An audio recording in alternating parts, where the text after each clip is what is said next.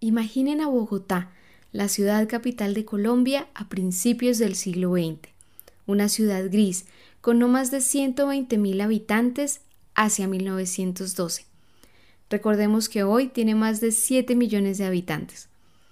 En este momento, Bogotá era una ciudad pequeña en construcción, tradicional y costumbrista, con un tranvía y un pueblo que intentaba recuperarse de las guerras precedentes. En este escenario nacen unos personajes que hoy en día siguen llamando la atención de quienes se interesan en la historia. Personajes particulares, diferentes, que mostraban y simbolizaban lo anormal y sobre todo que eran la expresión perfecta de locura. Con esto me refiero a los locos de Bogotá. Y cuando digo locos, sí me refiero a personas con trastornos y problemas de salud mental. Y en el caso de Bogotá, a estos individuos extravagantes que manifestaban su locura en la calle, que hacían parte del paisaje de la ciudad, que convivían en la normalidad y que se popularizaron por la extravagancia de sus actos y la fascinación que despertaban en las personas de esa época, ya fuera por curiosidad, por diversión o el asombro que estimulaban. Estas personas se convirtieron con el tiempo en parte de la historia de Bogotá, y su relación con la sociedad trascendió el plano de lo local. Su popularidad se amplió de tal forma que se instalaron como parte de la identidad bogotana. Les contaré un fragmento de la historia de Bogotá, historias de personas usualmente llenas de tragedia y dolor, que se convirtieron en el símbolo de lo otro, de lo diferente, a través de la curiosidad y la locura, pero que hicieron evidente la pobreza y el sufrimiento del pueblo de esa época. Bienvenidos.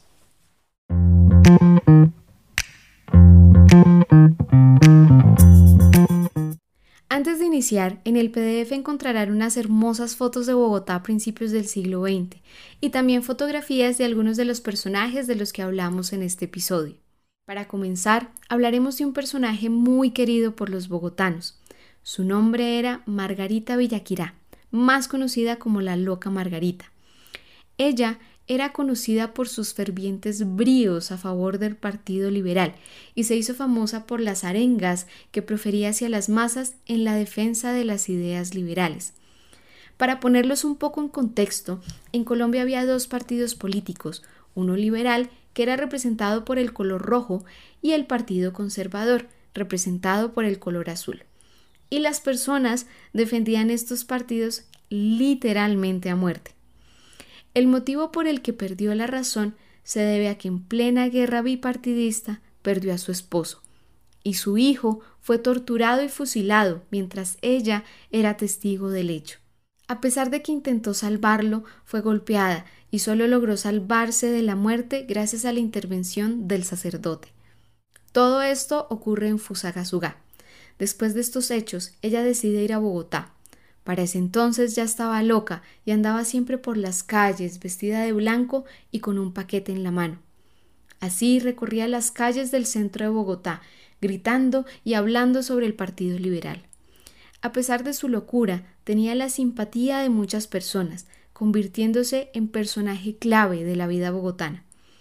Dicen que muchas de las cosas que decía, de hecho, tenían mucho sentido, pero ese halo de locura hacía que no fuera un peligro ni para los partidos ni para la sociedad, aunque con el tiempo se dice que tuvo una gran influencia política.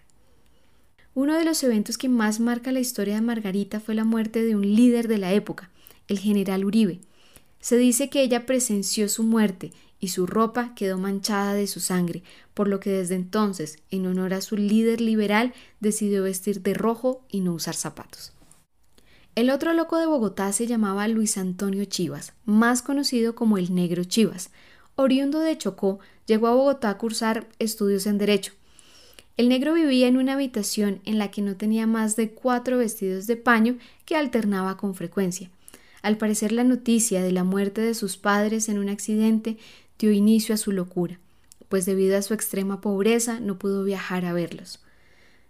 Esta situación se profundizó cuando supo que la enamorada que había dejado en su pueblo se casó con otro hombre. Desde ese entonces se le comenzó a ver en la Plaza de las Nieves y la Plaza de Bolívar mirando fijamente el sol durante horas enteras.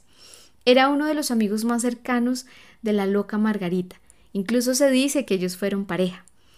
Él empezó a desentenderse del mundo real, a deambular por las calles del centro de Bogotá y a vivir de la limosna que todos los días las personas que transitaban por la plaza de Bolívar le dejaban en un vaso puesto a sus pies, mientras él miraba fijamente horas enteras al sol.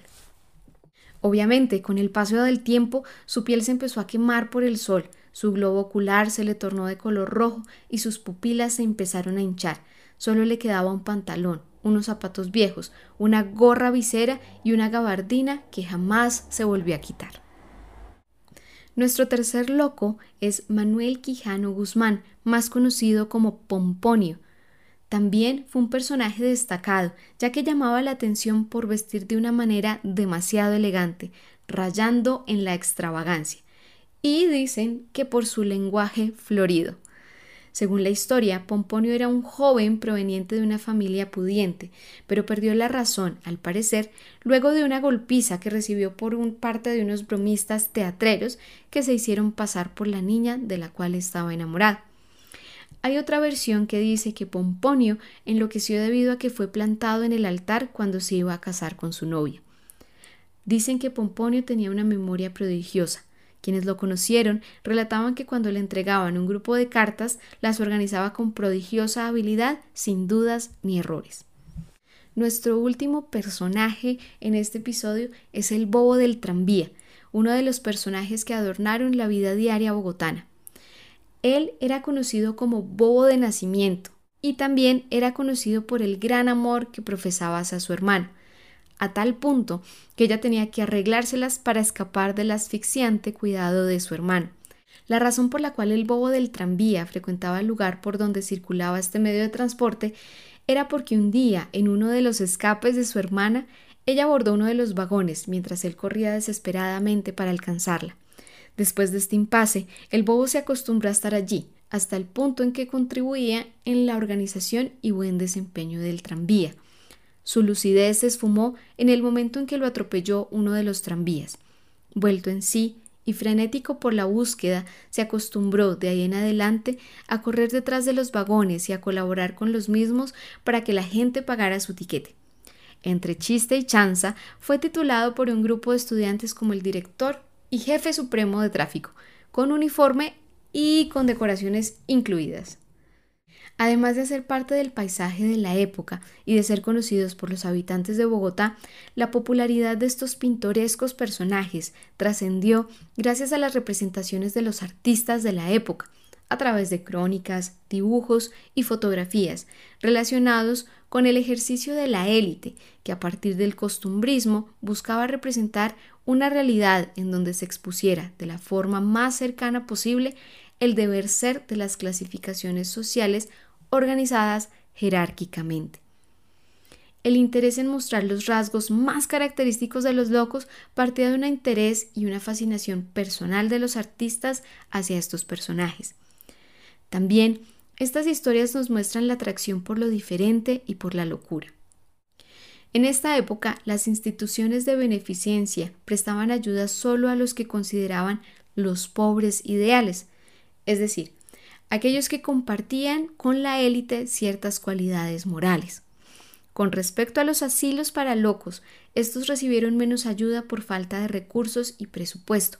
Los locos de Bogotá no fueron confinados en instituciones mentales por no ser considerados peligrosos y por ser tan pobres que no podían acceder a este tipo de instituciones psiquiátricas.